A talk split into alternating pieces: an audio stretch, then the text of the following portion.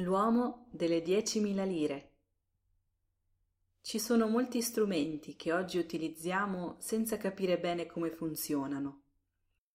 In automatico riempiamo il frigo, accendiamo il forno o carichiamo lo smartphone. Ma cosa c'è dietro a queste cose? Come funzionano? Sono moltissimi gli scienziati e gli inventori che dovremmo ringraziare.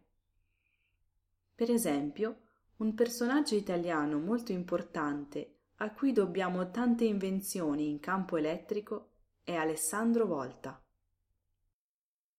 Questo professore e inventore originario di Como scoprì che il metano poteva essere usato per illuminare e costruì anche la prima pila elettrica. Per tanti anni gli italiani hanno osservato il viso di Alessandro Volta stampato sulla banconota da 10.000 lire. Inoltre, a livello internazionale, si è voluto ricordare il grande contributo che Alessandro Volta ha dato alla storia utilizzando un'abbreviazione del suo cognome, Volt, come unità di misura dell'elettricità.